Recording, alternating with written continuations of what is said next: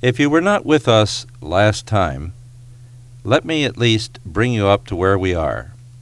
We began to discuss the question of how a Christian woman could win her unsaved husband to Jesus Christ.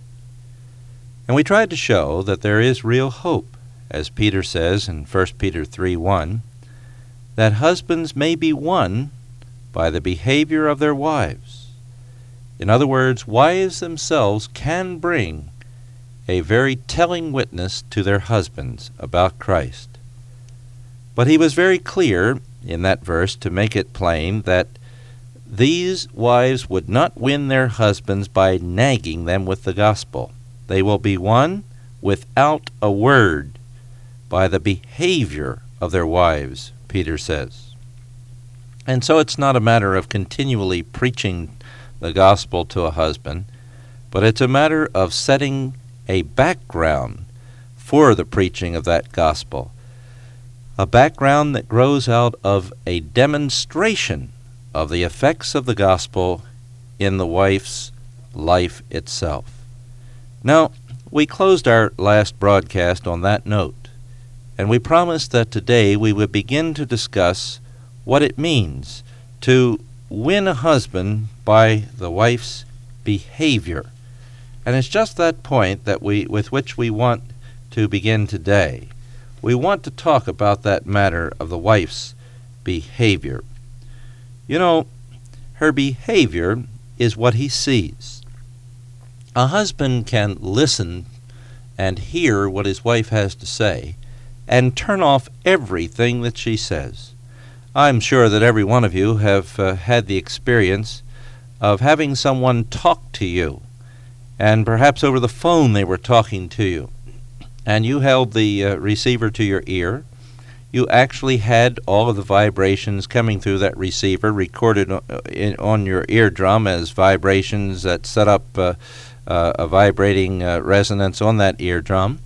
And it was actually conveyed to a certain point in your mind but if you were thinking about something else or watching something that was going on, let's say you were watching your children uh, get closer and closer to the fireplace, you heard sounds that you didn't even register. Well, you see, the human mind and the human being has a capacity for turning things off. You have uh, been listening to a conversation at times and uh, reading a newspaper, and your eye has gone down a complete column of print, uh, actually looking at every word in that column and suddenly you awaken to the fact that your eye has moved all the way down that column of print and you haven't even uh, understood one word that you read because you were listening to a conversation instead. Now, what, what happens to a human being when he does that? Well, there's a little uh, device, a junction box of sorts, where nerves come together called the reticular formation. And this reticular formation is a kind of uh, switching box uh, in which uh, impulses coming in through the senses, through your eyes, through your taste, through your hearing, through your uh, s- uh, smelling uh, or, or, your touch, uh, where all these impulses coming in are routed. they come into that junction box and then they are either routed to the brain so that you register the sound, or they are routed around the brain and away from it so that the sound or the sight or whatever is not registered. It is absolutely possible for your husband to turn you off. Almost literally, we can say he turns you off. When you preach the gospel to him day after day and you tell him about Christ and you, you continually talk about how he needs to be saved and you keep working on him, pretty soon he doesn't even hear it. You've got to realize that fact.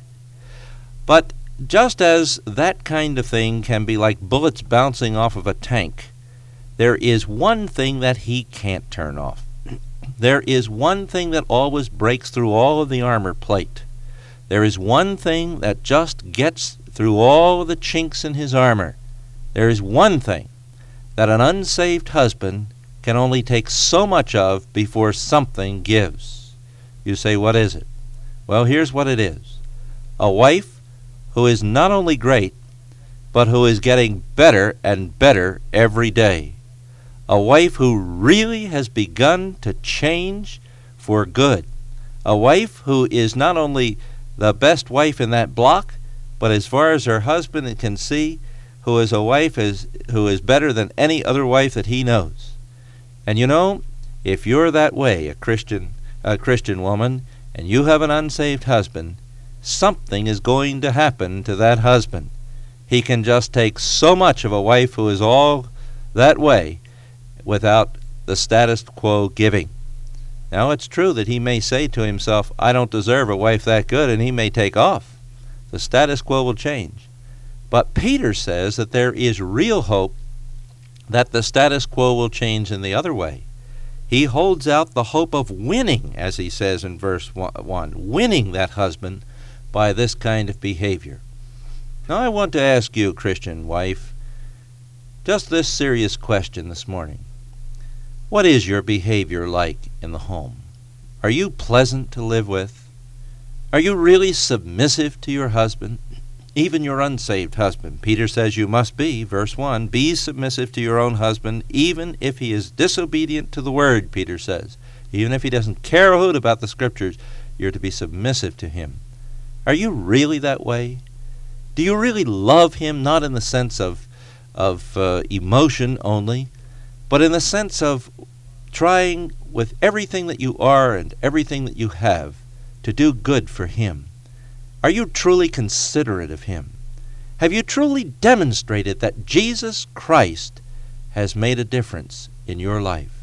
Does He see Christ in you? Does He see a woman who has been transformed? Does He really know that you are changing day by day and week by week for the better? Does He see someone whom the gospel has made cranky and hard to live with, or someone whom the gospel has made sweeter and lovelier and more agreeable and easier to be entreated?